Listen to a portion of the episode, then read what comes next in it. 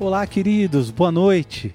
Que grande oportunidade, que grande alegria poder entrar na sua casa, poder conversar um pouco com você nesse mês que com certeza aí deve ter falado muito ao seu coração, muitas mensagens sobre família e de fato tem sido muito importante, né? Semanas atrás a gente lembrou aqui o filósofo Pondé que disse que na mesma proporção que é importante estar juntos, também é importante estar separados, né? Tem a, a questão de todo mundo fazer as suas atividades, dar aquela saudade gostosa que a gente não está sentindo, com todo mundo junto aí, eu espero que esteja tudo bem.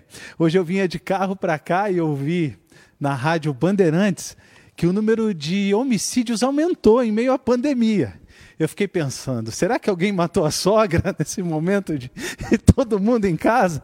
Mas eu acho que isso não aconteceu, né, pastores? Eu acho, eu acho que não, acho que não. Mas que bom entrar na sua casa, que bom poder falar um pouquinho com você, que bênção poder refletir sobre o tema família. Nós vamos tentar hoje, vamos ver se vai ser possível, por causa do tempo, também responder algumas perguntas de vocês. Deixo a minha saudação à Igreja Batista do Parque, São Lucas, deixo a minha saudação aos nossos irmãos e todos aqueles que não são membros dessa igreja e participam da nossa live, nos prestigiando. É uma alegria e uma bênção receber você por aqui. Eu quero lembrar vocês do nosso calendário da semana. Toda segunda-feira você pode acompanhar no canal YouTube. Nós temos uma live às nove da manhã. Ela acontece com uma devocional, não é ao vivo, é uma live gravada, é, e você pode assistir conosco, buscar é, desse mês, que o tema foi bem interessante, falando sobre as crises, né? Quase todo mundo tocou um pouquinho nesse tema. Você pode procurar no YouTube, uh, às segundas, às nove da manhã.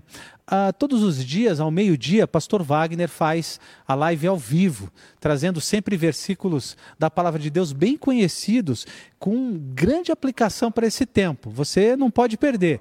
Todos os dias no Instagram, Pastor Wagner está lá fazendo a live ao vivo.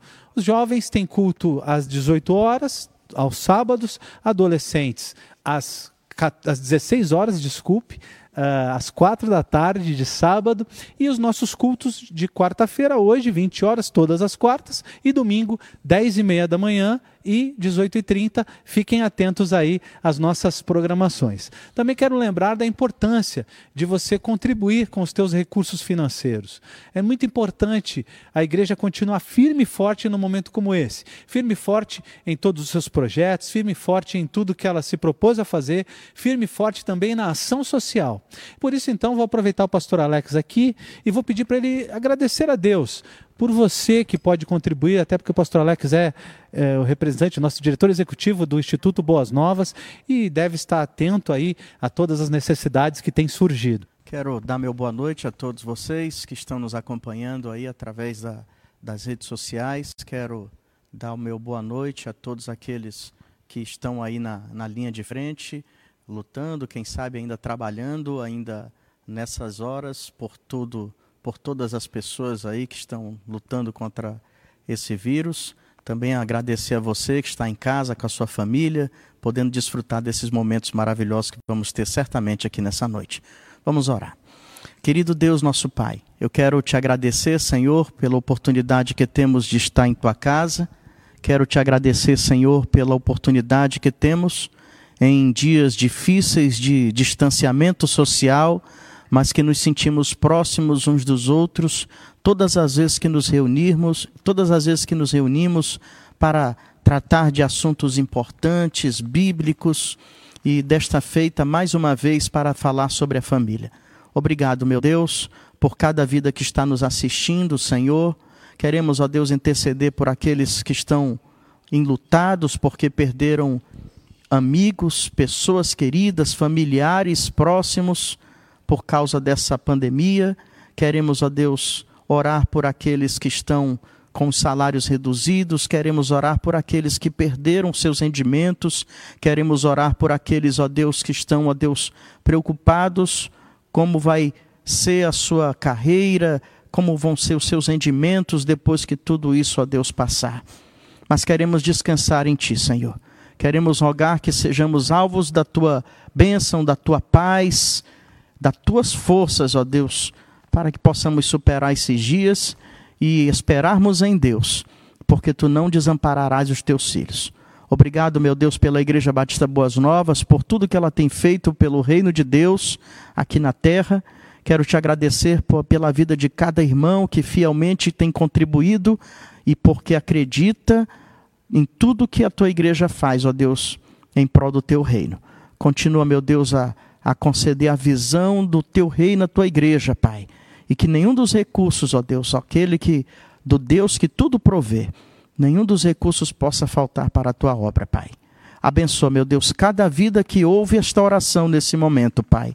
Que as tuas mãos poderosas estejam estendidas para abençoar todas estas vidas, todas essas famílias.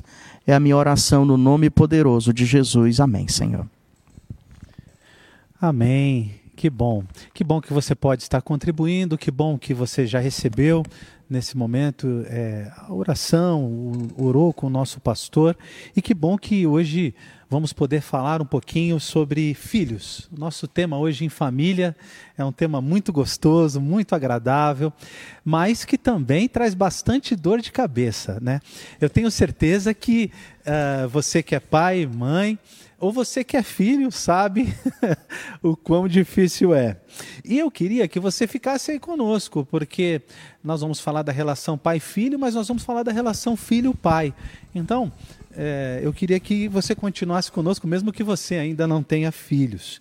E eu quero começar perguntando para o pastor Kleber. Eu quero que ele fale um pouquinho sobre seus filhos, as idades, né? E depois eu vou logo, assim que ele terminar de falar um pouquinho sobre os filhos, eu vou fazer aqui duas perguntas bem difíceis, viu, pastor? Eu acho que muita gente tem é, essas perguntas aqui que eu vou te fazer. Queridos irmãos, é um privilégio estar mais uma vez aqui. É a pena que com esse distanciamento não conseguimos nos ver assim, olho no olho, né, face to face, mas através das redes sociais, através dessa, desse momento de live com o Facebook, com o YouTube, estamos adentrando na sua casa, o que para nós é um privilégio muito grande. Que Deus abençoe. Eu sou casado com a Cláudia, os irmãos aqui conhecem muito bem. E temos dois filhos, a Priscila, que tem 28 anos, e o Lucas, que tem 26 anos.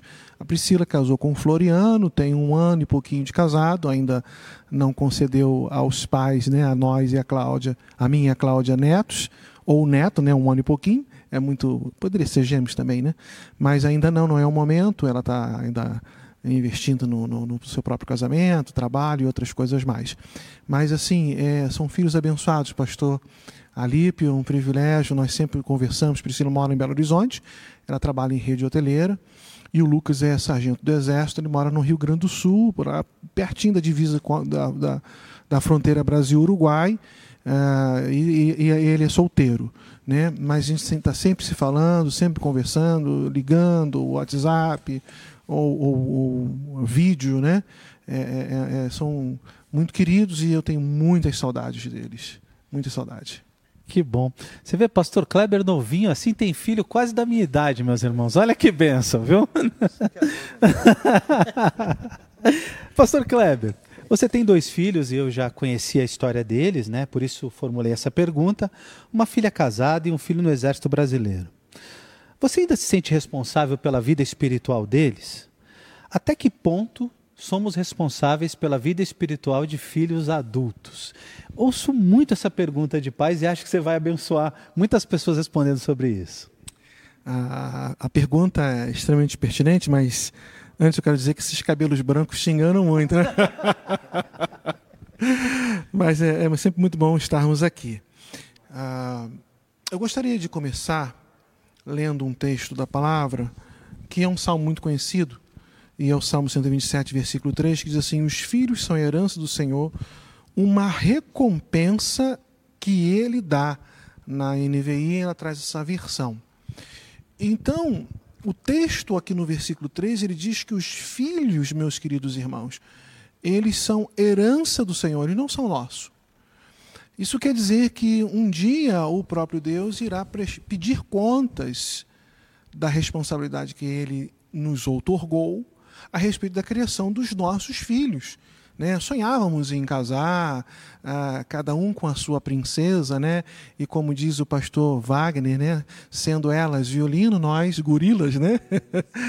e e, e, casamos, e aí no momento do casamento, ali no dia a dia, fazendo planos, projetos, sonhávamos em ter filhos, e Deus então concedeu a cada um de nós, provavelmente no seu lar, na sua família, como bem disse o pastor Alípio, se você ainda não é casado, se você ainda não tem filhos, vai chegar a sua hora e você vai ser abençoado em nome de Jesus. E, e, e assim Deus nos concedeu. Eu tenho dois lindos filhos. Mas é uma responsabilidade muito grande, e outro texto que diz aqui é, a respeito disso, lá em Deuteronômio capítulo 4, versículo 10, diz assim: Houve um dia em que vocês estiveram diante do Senhor, o seu Deus, em Horeb, quando o Senhor me disse: Reúna o povo de mim para ouvir as minhas. Uh, desculpa, reúna o povo diante de mim para ouvir as minhas palavras, a fim de que aprendam a me temer enquanto viver sobre a terra e as ensine a seus filhos. Deus sempre teve essa preocupação, queridos irmãos, de nós ensinarmos a palavra de Deus, a vida espiritual aos nossos filhos. Não é uma, não é uma, uma, uma atribuição muito fácil, como bem disse o pastor Alípio, mas é um privilégio. E nós procuramos fazer da melhor maneira possível. E, e, e, o fato é que eles desenvolvem, eles crescem, e nós queremos deixar um legado. E, e, e cada um pensa da sua maneira como, como a, assim o proceder.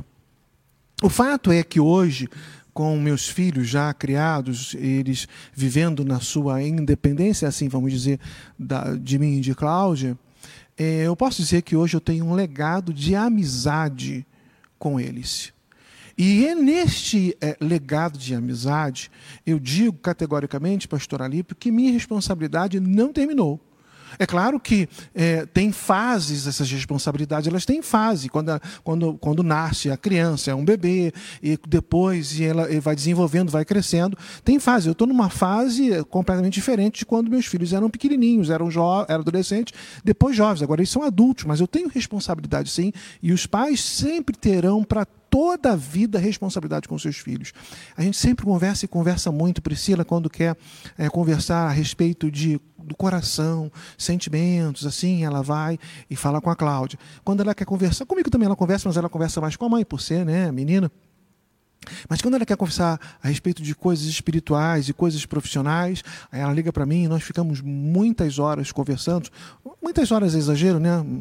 A força de expressão. Um bom tempo conversando acerca de vários assuntos e eu sempre a orientando acerca das coisas do reino de Deus. São crentes, são valorosos, né? Ela está com um projeto de ler a Bíblia aí em 90 dias, toda a Bíblia em 90 dias. E aí ela passa por algumas situações de leitura e fala assim: pai, esse assunto aqui eu não, não consegui entender e tal. Então eu me sinto muito responsável, ah, tanto por ela quanto pelo Lucas, mesmo sendo adulto. No domingo, pastor Alipe, eu tive uma conversa com o Lucas de mais de uma hora acerca das coisas de Deus, acerca das, das essa atualidade da pandemia, da volta de Jesus, procurando alinhar né, a visão dele, o foco dele nas coisas do reino de Deus, né, mostrando o que, que a Bíblia fala a respeito disso. É um privilégio, mas é uma responsabilidade também sem igual.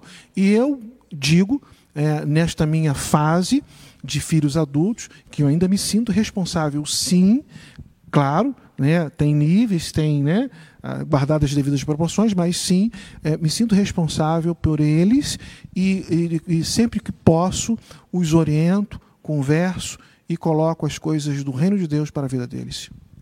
Então, tem responsabilidade. A responsabilidade não acaba, pastor. Olha só, meu irmão e minha irmã, você que está aí orando, casa logo. Eu vou ficar tranquilo, vai vendo que não é bem assim, viu? Uh, enquanto eh, o pastor Alex vai preparando aqui para responder a pergunta, queria ver se você também, meu irmão, minha irmã, tem perguntas. A gente vai ver se dá tempo de responder aqui, mas mande sua pergunta. E também, se puder, mande aí de onde você está falando. Quantas pessoas estão assistindo com você nesse momento? Conta para a gente quantas pessoas estão aí assistindo essa live. Pastor Alex, todo mundo conhece aqui uma princesa chamada Helena, não é verdade? É, Helena é famosa. Todo mundo conhece, viu, pastor? E eu queria te perguntar: sua filha tem um pouquinho mais de um ano, ela nasceu em dezembro, se eu estou bem aqui localizado. Eu queria te perguntar se existe idade para investir em educação. E você pode, se já está educando Heleninha, ensinando princípios do reino, se você pode dar exemplos de como isso acontece na idade dela. Queria que você contasse um pouquinho sobre ela, uma criança tão pequena, como é que você lida com essas questões, pastor? Muito bem. É, são duas perguntas em uma, né, que quando se juntam é gerada uma pergunta aí excelente, né, uma pergunta de, de um cunho muito especial aí para toda a família. É interessante essa pergunta, pastor Alípio, e, e eu preciso aqui montar aqui um, um pensamento para poder chegar a uma, uma resposta bem efetiva. Né? Quando eu e a Fran fomos comunicados que, fomos notificados que seríamos pais, foi inclusive na véspera do meu aniversário e foi, acho que o maior presente que Deus me deu foi saber essa notícia. E agora a Heleninha está com um ano e cinco meses de vida, completou semana passada um ano e cinco meses, e sempre nos dando muita alegria. A gente, eu peguei e fui tentar me informar mais sobre essa questão da paternidade. Né? Eu fui querer aprender mais para poder ser um pai de excelência. Né? E Aí eu digo que vou montar meu raciocínio para a resposta, que diz assim, né? Que passa por isso aqui, né? Primeiro, o argumento científico, podemos dizer assim. Eu descobri nessa minha busca que os mil primeiros dias de existência de uma criança, né? Elas são de extrema importância para o restante da vida dela, né? São os 270 dias da gravidez, seguido de 365 dias do primeiro ano e 365 dias do segundo ano de vida, mas que juntando com as semanas da, da gravidez da, da mãe, gera soma-se mil anos. Esses mil, an esses mil dias, não mil anos, mil dias, esses mil dias está comprovado cientificamente que ele vai ter uma, uma repercussão por toda a vida da criança, principalmente no que se refere à saúde física dela e também a questão emocional. emocional. Todos os, os critérios emocionais também são desenvolvidos nessa fase. Mil primeiros dias de existência. Eu tive acesso a isso e fiquei assim impressionado, porque eu disse: puxa vida, a educação não começa só quando vai para a escola. A educação não começa só quando a criança está falando, né? quando está sendo mais observadora. A educação já começa quando ela é gerada, quando ela está no ventre da mãe. Então, esses mil primeiros dias é importante a gente ter esse conhecimento. Educação, cuidado, amor começa no momento da concepção, quando você tem conhecimento de que você vai ser pai, de que a sua esposa vai ser mãe. Começa ali tudo aquilo que a gente pode oferecer para um filho ou para uma filha. Eu tive essa percepção, eu tive esse conhecimento, né? tive acesso a essa informação eu disse, puxa vida, a educação minha, como a minha transferência de educação de um pai para uma filha já começa agora, enquanto a bebê está no ventre da, da mãe dela. Eu sabia, comecei a ter essa, essa percepção e a grandeza desse conhecimento. A educação não se dá depois que nasce, que começa a andar, que começa a falar, mas já começa ali no ventre da mãe. Eu disse, puxa vida, como, como, é, como é belo essa questão da família, da paternidade, da maternidade. Então tem essa, essa questão primeira, do, do fator científico. Né? A gente começa a transferir valores, começa a transferir educação, começa a transferir amor já na concepção, né? já na, na geração da vida. Né? Então esse é um ponto importante. O outro fator é o fator espiritual, o fator bíblico, que tem embasamento bíblico. O que, que a Bíblia diz? Eu, quando também notificado que ia ser pai, eu disse, poxa, eu vou agora me aprofundar no que as escrituras sagradas falam sobre paternidade. E eu percebi que lá desde o Antigo Testamento, começando ali por Deuteronômio 6, passando ali por Provérbios, que tem uma série de, de conselhos para a paz, né? Provérbios 13, Provérbios 19, depois chegando lá nas cartas do apóstolo Paulo, principalmente a igreja, a carta aos Colossenses, que ele também dá orientação aos pais, a gente percebe que a Bíblia é permeada de orientações sobre como exercer uma boa paternidade, como esse processo educacional, esse processo relacional ser bem sucedido entre pais e filhos. Então, quando eu percebi isso aí, eu, eu consegui fazer a junção dessas duas coisas. Eu disse, poxa, Deus nos mostra através da ciência que a gente, desde o momento do, da informação da concepção, a gente precisa saber que a gente começa a educação ali. E a Bíblia ensina também muito isso. Né? Eu falei, eu citei aqui Deuteronômio, que começa tudo lá em Deuteronômio, passa pelo livro de Provérbios, e um capítulo que eu acho que nem citei, Provérbios 22, versículo 6, tem aquele versículo que é muito conhecido, né? É, é, ensina a criança no caminho em que, em que ela deve andar, para que até quando ela envelhecer, ela não se desvie dele. Eu cheguei nesse versículo quando, ah, no, quando me preparava para a paternidade. Eu descobri ali que o que é mencionado ali pelo sábio em Provérbios 22, versículo 6, faz a confirmação aquilo que Deus falou a Moisés para que fosse transferido, fosse ensinado aos pais do povo de Israel, quando ainda peregrinava no deserto. Deuteronômio 6, 7 diz assim: olha, o contexto né, dos versículos 1 ao versículo 6 desse capítulo vai falar Deus dizendo: olha, pega e diz para todo o povo de Israel que precisa amar o Senhor, Deus de Israel, com, na sua inteireza, com todo o seu ser, vocês precisam amar a Deus. E Deus acrescentou na transmissão daquilo que seria passado para os pais de Israel. Olha, e também diz para os pais que eles precisam perseverar nesses ensinamentos aos seus filhos. Eles precisam perseverar em ensinar essas coisas aos seus filhos. Lá em Provérbios, muito tempo depois, a gente ouve o sábio dizer algo que corrobora as palavras que Deus falou a Moisés: Ensina o teu filho no caminho que deve andar. Né? Há uma outra versão, a NVI, que diz: ensina os objetivos que tu queres que a tua criança siga.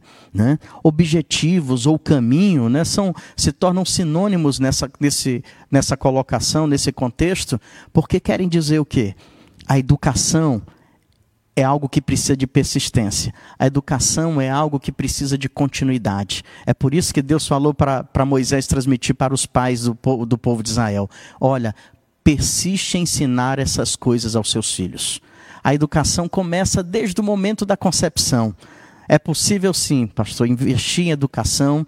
É possível sim, desde antes do nascimento dos nossos filhos, nós sabermos que nós precisamos e podemos transferir valores importantíssimos e que vão na vida educacional, na vida espiritual, na vida por completo deles, vai fazer, vai ecoar por toda a existência desses nossos filhos. Né? E você, a continuidade da pergunta é como a gente pode, né? Uh, como que a gente pode uh, exemplificar isso aí? Eu entendo que uma das maneiras de a gente exemplificar isso aí é começa pelos próprios pais. Eu entendo que a gente pode confirmar que a gente persiste nessa educação que Deus ensinou que nós devemos a ah, transmitir aos nossos filhos, a transmissão desses valores, quer sejam morais ou espirituais ou educacionais, através da nossa presença. Eu acho que a melhor forma que um pai, que uma mãe pode educar, investir em educação é estando presente. Né? Eu sempre costumo dizer: não adianta você presentear o seu filho com uma bola se você nunca vai ter tempo para jogar futebol com ele a melhor maneira de nós investirmos em educação dos nossos filhos é através de pais sendo presentes. Eu gostaria muito que a minha filha, ao crescer, ela tenha fortes registros ah, emotivos, afetivos de um pai presente na vida dela. Então eu quero dar o presente para minha filha, mas eu quero brincar com ela também com esse presente. E eu creio que a melhor maneira de nós educarmos, investirmos em educação para os nossos filhos, são pais presentes. Que legal, pastor Alex. Estou vendo aqui um grupão de pessoas que mandou um amém aqui, pessoal assistindo, da Vila Zelina, de Cuiabá, Mato Grosso, Vila Ema, tem um pessoal lá na, no Itaquera, tem um pessoal na cidade patriarca que eu nem conheço, Wagner, Leila, meus primos, né? É, tem um grupo muito legal nos assistindo. Mas a gente vai continuar aqui com as perguntas e se você tiver uma, manda para a gente aqui. E o Ângelo está dizendo, né? Que pena que é, alguns casais não estão preparados para serem pais, para terem filhos, né, pensando no tamanho da responsabilidade que tanto o pastor Kleber quanto o pastor Alex trouxeram aqui para os pais. Hein? Acho que nós vamos tirar o sono de alguns pais hoje aqui. Mas antes de fazer a pergunta para o pastor Kleber, é, talvez você não tenha filhos, mas já seja casado. Talvez haja alguma dificuldade de engravidar, não sei. E eu sempre que falo de filhos, eu falo sobre isso. E quero te dizer que os filhos também podem nascer no coração. Nós cristãos, nós somos contra o aborto, terrivelmente contra o aborto. E sendo contra o aborto, algumas crianças que os pais não teriam condição alguma de criá-las, elas são entregues em uh, orfanatos. Algumas crianças são abandonadas logo que nascem. E eu acho que a gente precisa completar esse processo, ser contra o aborto e adotar as crianças que por acaso os pais não abortaram. Esse é um dos casos, é claro, nem sempre é por isso. É, e entregaram essas crianças para serem órfãs. Pergunta ao Senhor se de repente não tem que nascer uma criança no teu coração. Às vezes na barriga não deu certo, mas pergunta para o Senhor e Ele vai te responder. Eu falo sobre isso com muita tranquilidade, porque o diagnóstico que a gente tinha da Andréia era que ela não engravidaria mais. Então, antes da Ellen nascer, nós estávamos preparados para caminhar na adoção da nossa menina. Foi aí que Deus nos deu um presente chamado Ellen, mas o assunto ainda está em pauta lá em casa. A gente ainda tem conversado sobre isso. Não é difícil criar dois meninos e duas meninas, não. Mas, Pastor Kleber, fala para gente aqui um pouquinho sobre uh, na educação dos filhos. Eu tenho certeza que você acertou bastante, que seus filhos são bênção mesmo. Conta para a gente coisas assim que você acertou e que, puxa, vale a pena compartilhar. E coisas que talvez você tenha errado, para nos ensinar a não errar também. É, os meus filhos, eu tenho um na adolescência, um junior e uma criança. Eu acho que o Samuel sofre mais, porque ele pegou o período experimental dos pais sem experiência. Mas com a sua experiência, muitos pais hoje podem corrigir rota e acertar questões. Pastor, me permita primeiro ler aqui uma, uma pergunta do Cláudio Leon. No, no, o pastor está com, com o YouTube monitorando e eu estou com o Facebook, né, para poder nós estamos desafiando, né? Por isso que nós estamos com os celulares aqui na mão. O Claudio Leão faz a seguinte pergunta: Como falar com os filhos sobre vida cristã quando eles não estão em comunhão e suas vidas são vida profissional e vida secular, ou seja, estão muito envolvidos com as questões né, do secularismo, do dia a dia e vida profissional. Eu quero dizer para o meu querido irmão Cláudio o seguinte: primeira coisa, só o exemplo atrai e convence. Ah, seu irmão é um exemplo de vida cristã no seu lar, com a sua esposa, para com seus filhos, não vou dizer que é suficiente, mas é muito importante. É uma questão deles olharem para vocês e enxergarem Cristo na vida de vocês. É claro que o irmão vai ter que cavar um espaço, cavar tempo.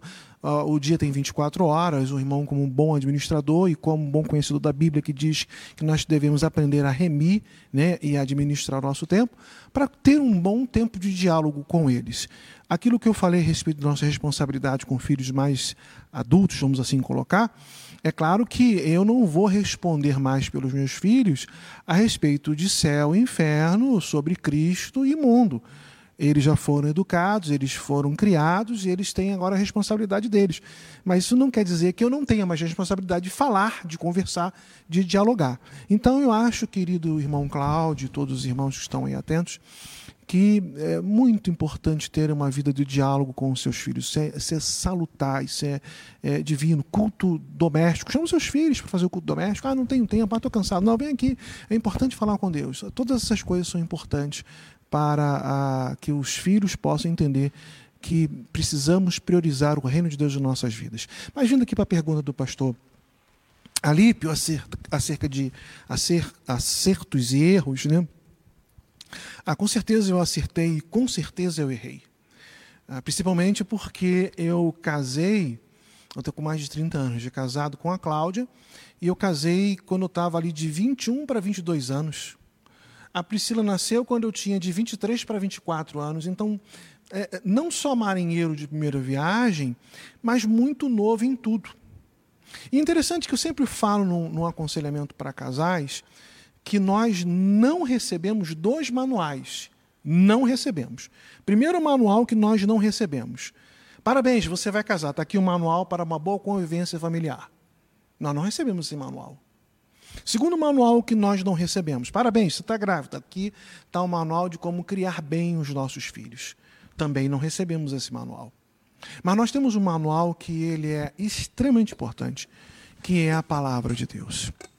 E quando eu é, casei, eu estava ali grávidos, né, eu e Cláudia, né, para a chegada da Priscila, que é a primogênita, eu era, eu posso dizer que eu era novo convertido, eu tinha pouquíssimo tempo, pouquíssimos anos, né, talvez dois, três anos, quatro anos assim de vida cristã, muito eu estava ainda aprendendo as coisas de Deus. Eu me lembro quando eu chegava na igreja, falava de abrir lá cantares, eu ficava lá, né, procurando onde está esse livro na Bíblia. Então, aquela coisa de novo convertido. Então eu tive acertos quando eu procurei educá-los dentro dos princípios que aqui foram valorizados, desde Deuteronômio, Provérbios e vários outros textos da palavra de Deus ensinando meus filhos, como também eu tive erros de é, é, imaturidade, de vida, de casamento, de ser muito novo. Ah, mas eu queria dizer para o meu querido irmão que está agora acompanhando conosco no YouTube, no Facebook, Boas Novas, Igreja do Parque, ou em qualquer lugar do Brasil ou fora do Brasil, que o diálogo é extremamente importante com o seu filho. Você precisa sentar com o seu filho e conversar com ele acerca da responsabilidade de casamento.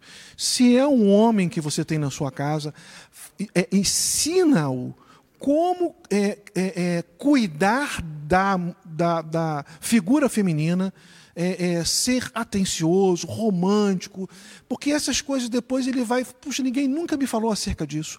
Você, querido pai, tem uma grande responsabilidade, privilégio de falar sobre estas coisas, de como cuidar da esposa e como cuidar do esposo com os seus filhos. Não só ensinar a menina a fazer comida ou dizer que o menino tem que ajudar a lavar a louça, mas coisas muito mais importantes, muito mais profundas. É importante você conversar com seu filho.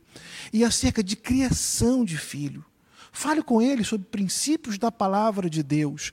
Porque é, muitas coisas elas acabam sendo, pelo menos para mim foi, pastor Alipe e pastor Alex, por causa de muito novo, né, quando eu me casei, foi por tentativa e erro, e muito novo convertido, né, muito novo na vida cristã.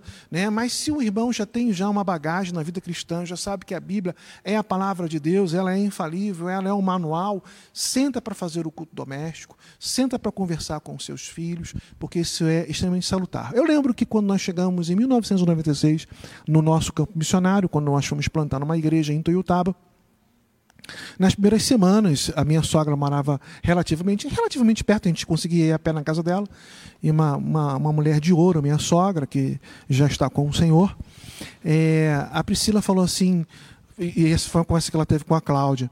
É, mãe, eu, quando que a gente pode ir na casa da vovó para a gente almoçar lá de novo? Aí ela falou, ah, filha, agora vai demorar bastante, né?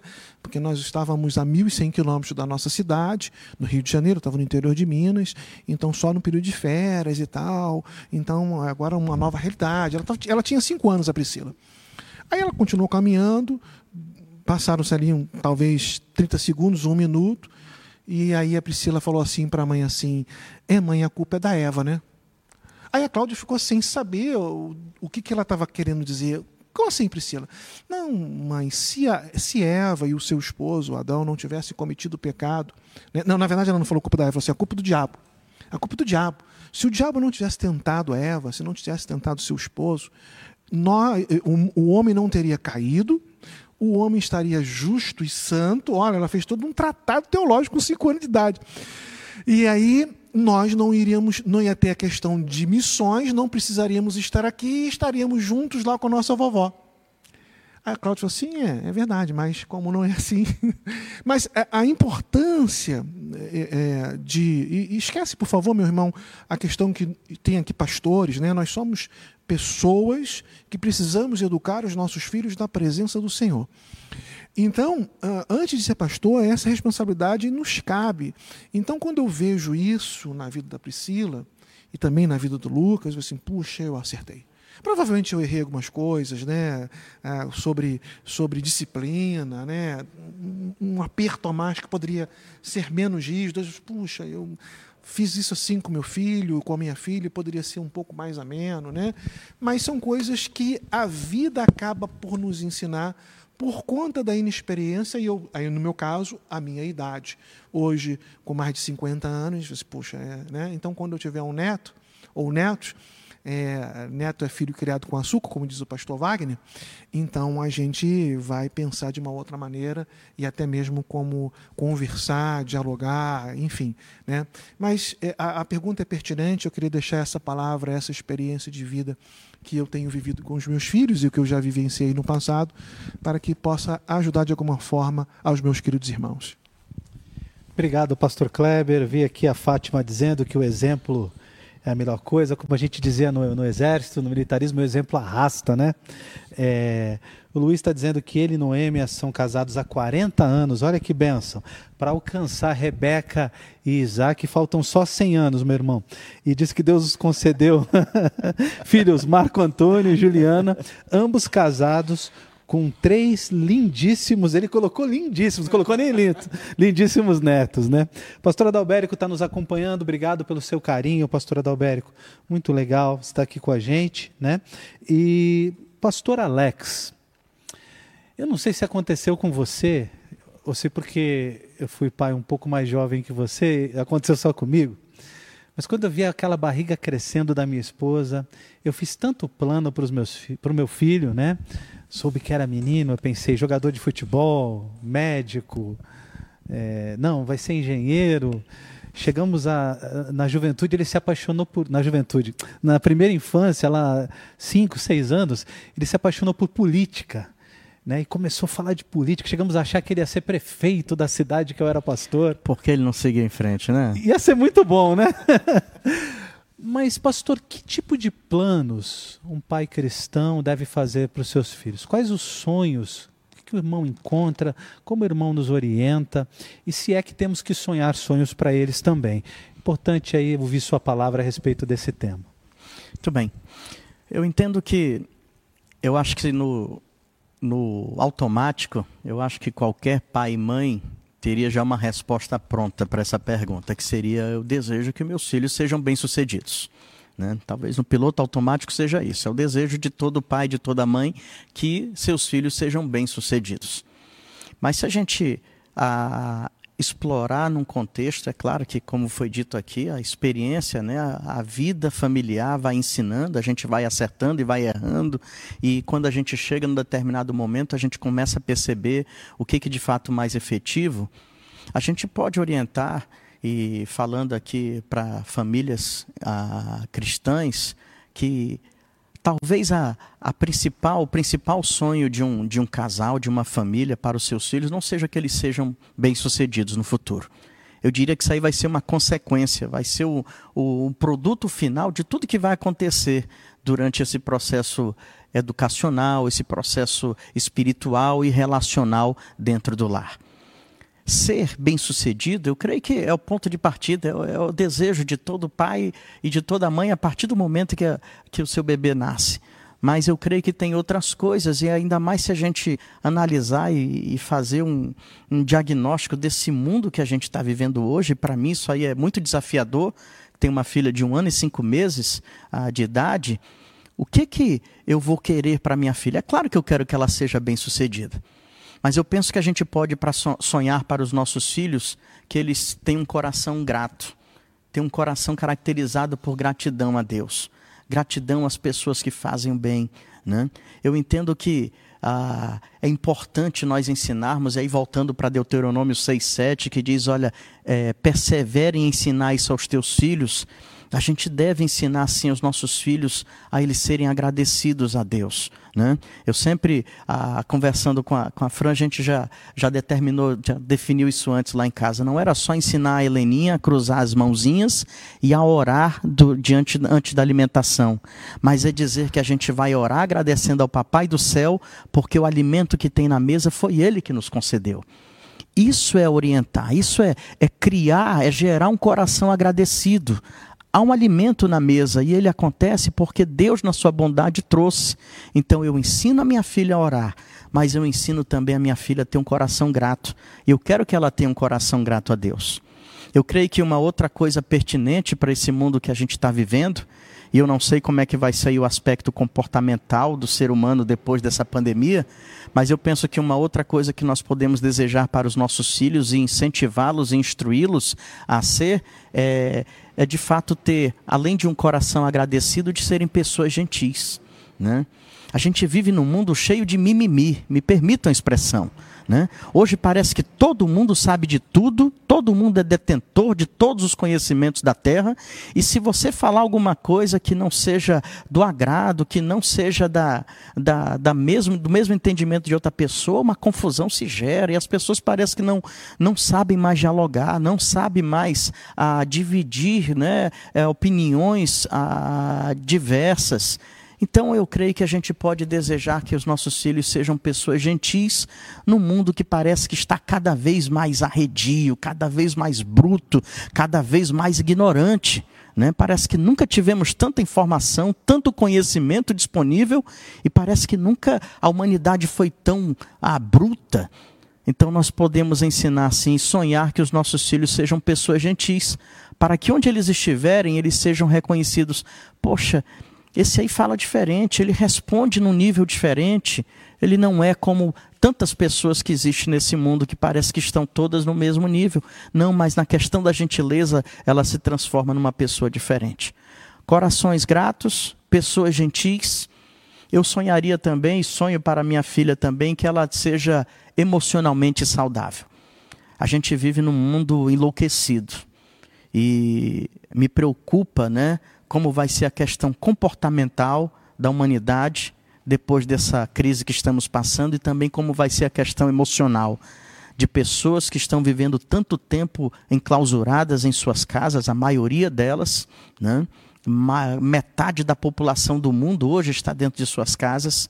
É claro que tudo caminha para um desfecho, mas a gente não sabe como é que vai ser a reação, o comportamento e como vai estar a emoção de cada pessoa nesse mundo. Então eu quero desejar para minha filha e quero trabalhar que ela se, quero trabalhar para que ela tenha ah, atitudes, para que ela tenha o comportamento de uma pessoa emocionalmente saudável. Quando eu falo sobre isso, eu, eu fico imaginando se esse conceito ah, de inteligência emocional passou pela cabeça dos meus pais há tanto tempo atrás. Eu creio que possivelmente eles nem tinham acesso a essa definição. Mas nós temos hoje. E nós sabemos o mundo em que vivemos. Esse mundo elétrico, esse mundo em chamas. Eu desejo para minha filha, um sonho que eu tenho é que ela seja, ela tenha inteligência nas suas emoções, ela seja emocionalmente saudável. E por fim, pastor, eu diria que eu sonho para minha filha, e eu, eu, são sonhos que eu, como pai, compartilho aqui com todos que me assistem nesse momento, é que ela seja temente a Deus. Né? E aí eu, como eu absorvo Deuteronômio 6,7 de uma forma muito contundente no meu coração. Persevere em ensinar essas coisas aos seus filhos. Então, se a gente vai ver um desenho, o desenho é cristão e eu vejo quais são as lições e tento passar para minha filha. Se a gente vai se deitar numa noite fria como essa hoje de São Paulo, eu digo para ela que aquele colchão aquecido, aquele cobertor que esquenta o seu corpo, é uma dádiva de Deus, onde vivemos numa cidade onde 24 mil pessoas vivem em situação de rua. Eu quero ensinar isso para minha filha. Eu quero dizer que existe um Deus que cuida dela, que um Deus que a ama, que um Deus cuida da sua família. Eu quero que ela não viva no campo da religião, mas eu quero que ela viva no campo da, da, do temor a Deus. Né, de respeitar, amar, reverenciar a Deus de uma maneira que desde a sua infância ela possa perceber que ela precisa temer esse Deus, que ela pode ter uma experiência pessoal com Deus. Isso é obrigação minha como pai e minha e da Fran como pais de transmitir, de persistir, de perseverar e ensinar isso a, a Heleninha. Mas eu entendo que o nosso sonho é que, como resultado disso, ela seja uma criança e no futuro uma mulher temente a Deus. Né? E aí sim, sendo uma pessoa gentil, sendo uma pessoa ah, temente a Deus, sendo uma pessoa emocionalmente saudável, sendo uma pessoa grata, com coração grato, eu diria que a gente já criou uma base aí muito grande nesses sonhos para que ela seja uma pessoa bem-sucedida, né?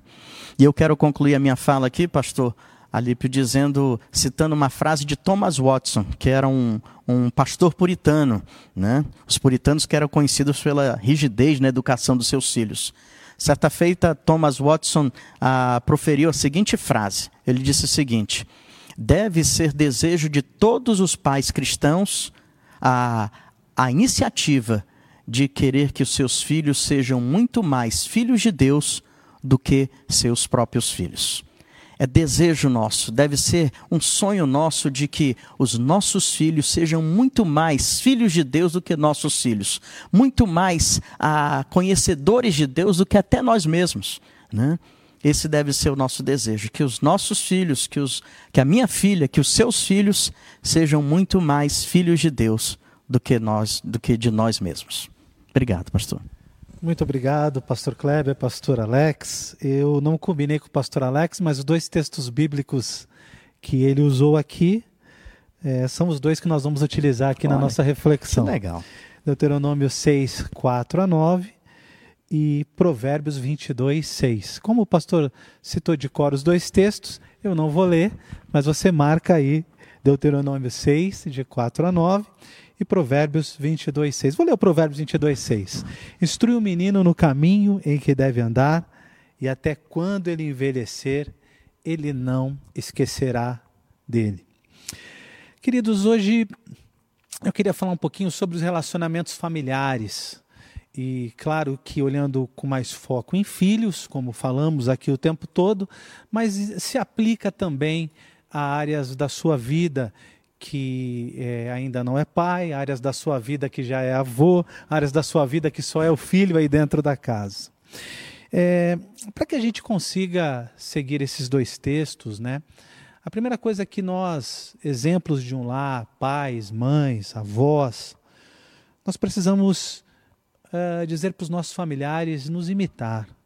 Nós precisamos ter a capacidade de dizer para eles: olhem para a minha vida, Olhe para meu jeito de viver, olhe para as minhas decisões, olhe para as minhas emoções, como o pastor Alex citou bem aqui. Uh, alguns pais é, não aprenderam é, que aquele ditado que vovó dizia, que é faça o que eu faço, faça o que eu falo, mas não faça o que eu faço, não cabe. Os nossos filhos, a, a nossa família, debaixo da nossa liderança, ela quer ver na nossa vida autenticidade, ela quer ver sinceridade, verdade. E pais precisam ser assim.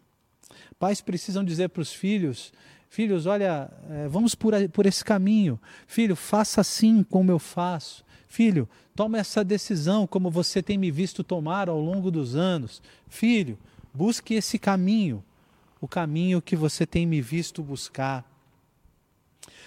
Segunda grande lição para as famílias, para líderes, para pais, para filhos também, é seja confiável. As pessoas, elas andam cada vez mais inseguras com relação aos relacionamentos. As pessoas não têm se aberto, aberto seu coração, elas não têm falado das suas dores, porque já dentro de casa, às vezes, não conseguem confiar nos pais às vezes não conseguem confiar nos avós. Você já pensou como é de fato uma vida triste? Alguém que não consegue criar relacionamento de confiança no lar? Por isso, seja confiável, cumpra a sua palavra. Não fale mal de ninguém. que não esteja presente. Seja confiável, seja honesto, seja verdadeiro. Os nossos filhos, eles são a expressão daquilo que fazemos, não daquilo que falamos. Os nossos filhos precisam ter certeza de que somos capazes de guardar o seu coração e os seus segredos. Sabe aquela brincadeira no final de ano que às vezes você faz? Olha, quero contar para todo mundo que o meu filho tirou nota baixa na escola. Não, não. Guarde os segredos da sua família. Faça com que sua família confie em você. Não exponha a sua família. Não exponha a quem você ama. Seja confiável na prática. Porque se você não for confiável, seus filhos vão pensar assim: se eu não posso confiar no meu pai e na minha mãe, em quem vou confiar? Se eles falam uma coisa e fazem outra, eu também posso fazer. Pais confiáveis abrem o coração dos filhos para confiar em outras pessoas e também para confiar em Deus. O primeiro relacionamento que se tem com Deus é através da figura paterna, é através da figura materna de autoridade. Você precisa ser sincero, você precisa ser amigo, você precisa ser verdadeiro. Você precisa parar de estimular a desconfiança na sua casa. Eu só conheci minhas duas avós, não conheci os avós. Então minha família é muito matriarcal. E uma avó dizia assim: pode confiar em todo mundo, porque Deus é o teu advogado e ele vai honrar a tua confiança. Mas a avó que eu fui criado na minha infância, ela dizia: não confie em ninguém. Ninguém presta. Ninguém é bom. E eu cresci numa dualidade, às vezes querendo confiar e às vezes lembrando que minha avó dizia: Olha, vão te trair.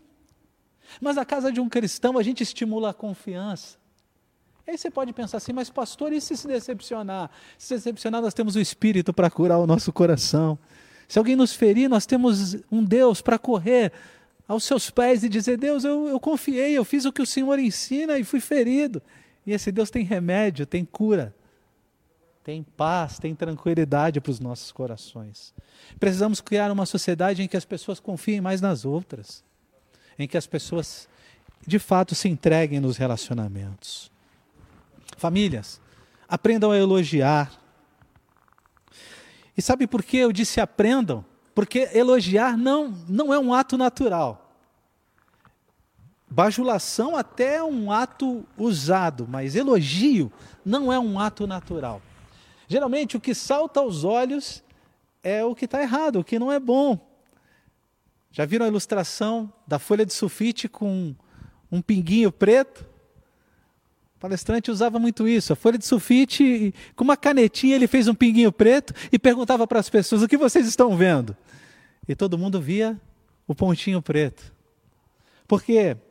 Porque os nossos olhos costumam olhar para o que não é bom, para quando errou. Mas aprenda a elogiar os seus filhos, aprenda a perceber quando eles acertam. Aprenda a dizer para eles e ressaltar os momentos em que eles tiveram atitudes que foram bênção. Eu me lembro, tempos atrás, eu pedi para o Gabriel procurar o Samuel. A igreja aqui é grande e às vezes a gente perde filho por aqui, viu? Samuel sumiu e eu falei, Gabriel, por favor, procure o Samuel. E ele andou, andou, andou uns 10 minutos, a igreja inteira, e não encontrou Samuel. Quando ele chegou, eu falei: Poxa, filho, você não conseguiu encontrar o seu irmão? E o Gabriel é bem contundente. Ele disse: Pai, você enxerga o que eu não consegui fazer e não enxerga o que eu fiz. Eu andei por 10 minutos essa igreja inteira procurando meu irmão e você não consegue me agradecer e me elogiar. Eu falei: Meu Deus. Ei, Gabriel! Elogie os seus filhos. Reafirme as qualidades deles. Eu me lembro da minha mãe nunca me deixar me sentir inferior, derrotado. Era um sentimento que ela não deixava eu ter. Toda vez que eu me sentia inferior ou derrotado, ela dizia: Você tem capacidade, você é inteligente, você tem força, você tem é, preparo. Vai em frente, meu filho. Muitas pessoas não conseguem elogiar, talvez acham que elogiar pode ser um problema, pode transformar os seus filhos em pessoas arrogantes. Na verdade, não é isso. Quando nós elogiamos, a gente faz o outro se enxergar através dos nossos olhos. E primeiros, os primeiros olhos que os nossos filhos têm para se enxergar são os nossos. Consegue entender isso? Os primeiros olhos que os seus filhos conseguem se enxergar será através dos seus. Elogie na prática. Elogie. E para elogiar, você precisa estar presente, acompanhar, prestar atenção. Faça ao filho chegar a conclusões positivas a respeito de si. Uma vez a Ellen dividiu o brinquedinho dela e eu fiquei feliz, porque não é o natural de uma criança. Eu falei, filha, que lindo que você fez. É assim que Jesus ensina. Isso é lindo, faça isso a vida toda. E eu tenho certeza que a Ellen vai lembrar que ela é uma pessoa generosa, porque ela se viu através do meu olhar. Perceba atitudes elogiáveis, não perca oportunidade. Ajude a criança a perceber que ser é melhor do que conquistar. Elogie características pessoais. E também elogie o fato de quem ela é para você. Elogie, é, lembre da importância que é para você estar do lado dela. Use frases como pensei em você hoje. É muito bom ter você como filho. Estar com você é a melhor parte do meu dia. Gosto de conversar com você. Pais, familiares, Aprendam a elogiar. Esse mundo que nós vivemos é bem complicado. O mercado de trabalho ouve-se mais crítica do que elogio. Nos relacionamentos, fora da família, é muita crítica. Por favor, aprendam a acolher, acolher mais e elogiar mais. Outra coisa, tenham paciência com a família. É engraçado que às vezes com o chefe ninguém grita, e eu não faço isso mesmo. Pode perguntar para o pastor Wagner. Mas com a família, o povo é bravo. O chefe todo mundo trata com carinho, mansinho. Mas chega em casa, parece que as pessoas esquecem a polidez. O relacionamento com o colega é carinho, é paciência. Mas parece que em casa, às vezes, a paciência vai acabando. E a gente vê isso nos aconselhamentos. As pessoas elas são diferentes. Por isso tenha paciência com as diferenças. Tenha paciência com o tempo de resposta. Se o Samuel estiver assistindo essa live, ele vai puxar minha orelha quando eu chegar em casa. Porque eu acordo ele acelerado, como eu sou acelerado. Ele diz: Pai, o meu tempo de acordar é diferente. eu acordo devagar, pai. Tenha paciência comigo, ele diz. é, filho. Pai está pregando aqui lembrando de você. Uma pesquisa na Universidade York, é, ela disse que, ao pesquisar pais, os pais disseram que a virtude que eles mais gostariam de ter na educação de filhos era paciência. Grande maioria dos pais revelou que não tinham a paciência que gostariam de ter na relação com os filhos. E os filhos são peritos em testar paciência, não é verdade? parece que eles sabem o dia que nós não estamos com muita paciência e parece que eles sabem como atingir. Mas sabe, não perca a paciência. Perder a paciência é igual perder o controle. Entregar o controle para suas emoções. E no lar não deve ser assim. Quando você vê que está perdendo a paciência, para de gritar, agora! Lá em casa tem do militarismo. Samuel 1, Samuel 2, Gabriel 3. e aí, estudando né, para falar com vocês, eu falei: Ih, tem que mudar isso aí. Para de dar ordem e conversa.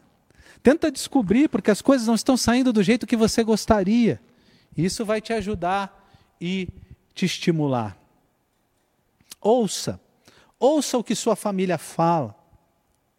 Você já percebeu como muitos lares parecem um cemitério de tão silenciosos que são. cada um no seu celular, na sua televisão e ninguém conversa mais. Famílias que dão certo são famílias que se relacionam. Você já percebeu que as crianças gostam de fazer perguntas e às vezes a gente não responde as perguntas. Depois eles ficam adolescentes e gostam de ficar isolados e a gente sente falta das perguntas. É muito triste isso. Por isso, responda as perguntas. Muitas perguntas às vezes parecem sem sentido, mas tenha paciência e amor com essas perguntas. Seja atencioso, seja afetivo.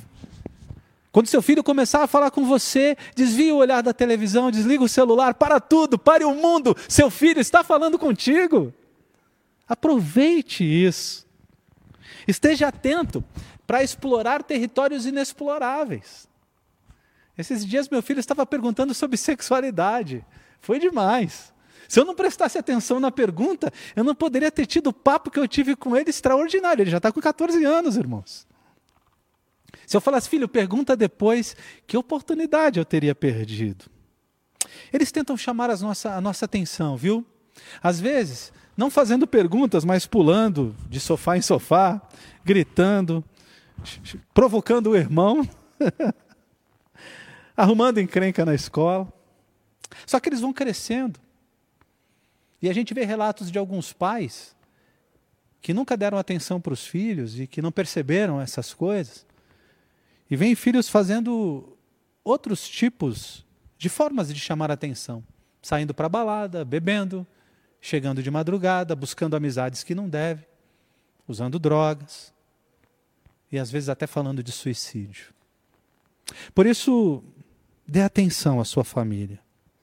Faça com que cada um na sua família, sinta-se de fato o centro da sua atenção. Pare o mundo. Pare o mundo para olhar quem está em sua volta. E a sua família te amará. Ouça com o terceiro ouvido, o ouvido da emoção, além das palavras. Tente entender o porquê das palavras. Os valores inseridos na fala, o olhar. Se você não para tudo, você não vai ter oportunidade de ver essas coisas. Ouça sobre os medos. A Ellen veio me contar que não queria brincar com um amiguinho da escola. E eu disse: Por quê, filha? E ela disse: Pai, eu não quero. E eu comecei a brincar, a explorar. Ela tem um. Em casa a gente tem o, o amigo imaginário dela, que é minha mão imitando uma cobra. Então eu comecei a imitar a cobra e falando com a vozinha do personagem. Conta para mim, Ellen, o que está acontecendo? E de repente a Ellen começa um choro compulsivo, dizendo que esse menino todo dia fala que ela é feia e que não quer papo com ela. E ela estava absorvendo essa ideia. E eu, como pai, porque ouvi, tive a oportunidade de dizer: não, você é a coisa mais linda. Você é a nossa princesa. Vem aqui, vamos olhar no espelho, olha a sua boquinha, olha seu narizinho, olha o seu cabelinho. E foi uma das experiências mais emocionantes da minha vida. Preste atenção. Desligue tudo. Coloque tua família como prioridade. Ouça a dor. Ouça a tristeza, ouça o que incomoda. Não despreze a dor do outro. Algumas coisas para mim são muito simples. Às vezes eu falo, mas filho, isso é manha. E eu depois volto até, não, filho, não é não. Por que isso está doendo? Porque cada personalidade, cada jeito de ser, cada ser humano é muito único. Não dá para dizer que o que dói em mim é pouco. Porque o que dói em mim tem toda uma história, tem toda uma bagagem, tem todo um contexto. Valorize a dor das pessoas. Se alguém na tua casa diz, pai, isso dói, não faça mais. Mãe, isso dói, não faça mais. Ouça sobre a dor. Porque a dor de ninguém principalmente dos nossos, deve ser menosprezada. Porque família, família deve ser um ambiente acolhedor num mundo sem coração. Família deve ser o lugar que todos nós queremos correr quando a dor chega. Família deve ser o nosso refúgio para os dias mais difíceis. A gente tem que ter a certeza de que tem um lugar onde seremos acolhidos quando a tristeza e a dor chegar. E esse lugar, esse lugar precisa ser a família. Termino dizendo que serve para todos. Não só para os filhos, mas abrace mais. Como a gente tem fugido do toque a nossa geração. Abrace muito, abrace forte. Diga eu te amo. Diga eu te protejo com um abraço. Diga eu te amo, eu te protejo com um abraço. Com um abraço, diga para os seus: você não está só. Em alguns momentos, não fale nada, só abrace. Você não tem noção do poder de um abraço. O abraço se comunica com as nossas emoções. E se você tem dificuldade de abraçar, o meu filho Gabriel do meio é o agarradinho lá de casa. Às vezes ele fica muito tempo abraçado e eu sou agoniado. Eu fico assim, né? Mas eu falo, filho, vem cá, me abraça mesmo. Talvez um dia ele cresça e não queira mais abraçar. Eles crescem e tomam seus rumos. E a gente não pode a gente não pode perder os abraços. Por isso, faça da sua família uma família especial onde os princípios e valores que eu coloquei aqui, usando textos bíblicos apenas como base, mas lembrando de valores, princípios e atitudes, essas atitudes possam ser encontradas no teu lar. E o teu lar seja um lar de bênção na vida da sua família. O projeto mais importante que você tem na sua vida não é o teu projeto profissional, não é o teu projeto de entretenimento, não é a tua viagem para o exterior. O projeto mais importante que você tem na sua vida é a sua família. São seus filhos. Por isso, invista tudo e com tudo que tem nesse projeto. Dê tudo para eles. Dê tudo que você tem. As tuas emoções, a tua capacidade, o teu carinho, o teu tempo. Porque esse é de fato o maior projeto. Jesus já nos avisa na sua palavra de que vale um homem ganhar o mundo inteiro e perder a sua família. Por isso, foque na família. Obrigado por estar conosco e pensar sobre isso. Vou perguntar aqui, pastor Alex e pastor Kleber, se eles têm considerações finais. Passamos um pouquinho do tempo hoje. Me desculpem, a gente quis ir mais pelo caminho das perguntas. Se tem considerações finais, fiquem à vontade. E depois o pastor Kleber ora, encerrando o nosso encontro. Eu só quero fazer uma colocação, pastor Alípio, que você falou sobre a Ellen, né? dentre os outros filhos. E a Ellen ela é tão especial e eu tenho aqui um, uma história muito que a gente vai guardar com a eu e a Fran vamos guardar conosco para a vida inteira.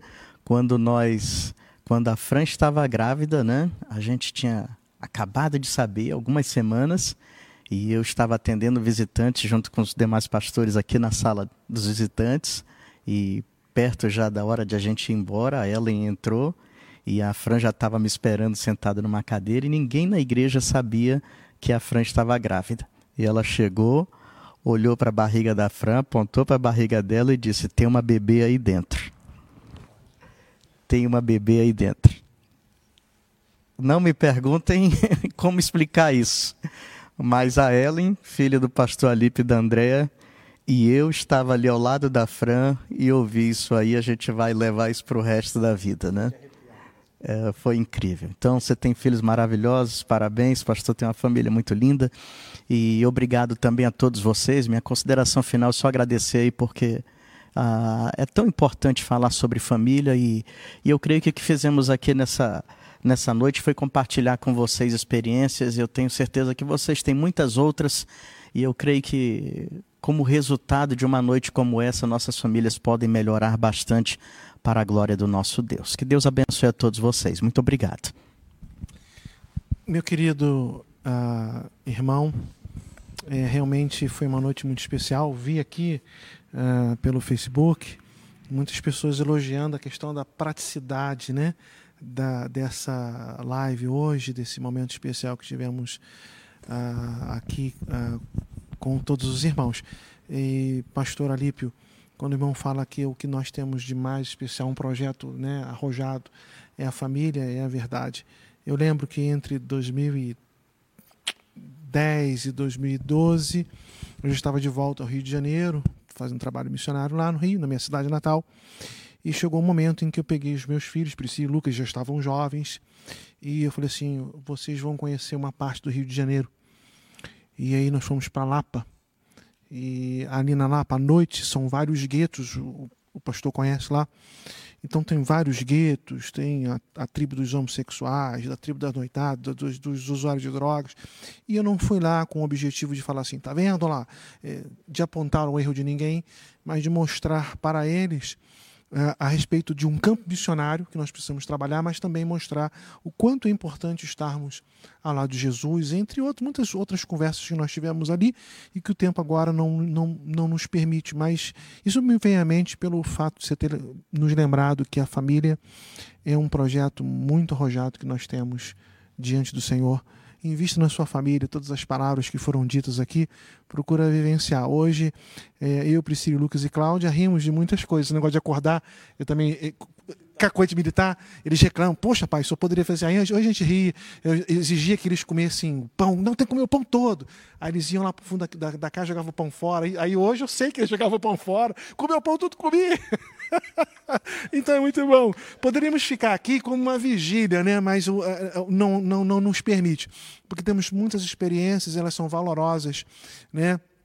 E o que vale é ter esse diálogo, ter esse momento em família, essa conversa gostosa e rir de muitas coisas que nós vivenciamos no passado e que hoje são experiências que nós levamos para o resto da vida, como que o pastor Alex colocou aqui com a Ellen, que foi algo muito, muito especial de Deus para esta família. Vamos orar. Obrigado, obrigado pelo momento que passamos aqui juntos, né, para a, a, esse momento de elevo na família. Depois eu devolvo a palavra para você, né, quiser, já encerra, né? Então, queridos, nós vamos encerrar aqui com oração nesse momento. Senhor, muito obrigado por esse momento tão especial de falarmos de família, essa praticidade, as experiências que aqui foram colocadas, a palavra do pastor Alípio, no sentido de eh, nos, nos lembrar como precisamos uh, amar os nossos filhos no sentido de dar atitude, de elogiá-los, de conversá-los, de abraçá-los, enfim, de fazer aquele momento muito especial em família. Obrigado, Pai amado, porque o Senhor nos deu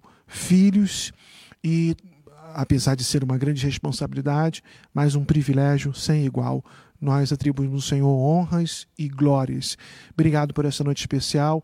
Abençoe o nosso povo de Boas Novas e abençoe o Senhor o nosso povo do Parque São Lucas e de todo o Brasil e de fora do Brasil, aqueles que estão nos acompanhando, que eles sejam ricamente abençoados. Assim oramos no nome de Jesus. Amém. Deus abençoe, querido irmão.